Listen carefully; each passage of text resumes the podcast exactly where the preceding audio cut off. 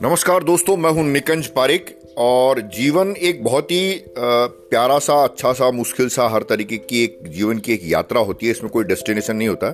इस दौरान आपको बहुत सारी चीज़ें सीखने को मिलती है, आप अलग अलग जगह से सीखते हैं।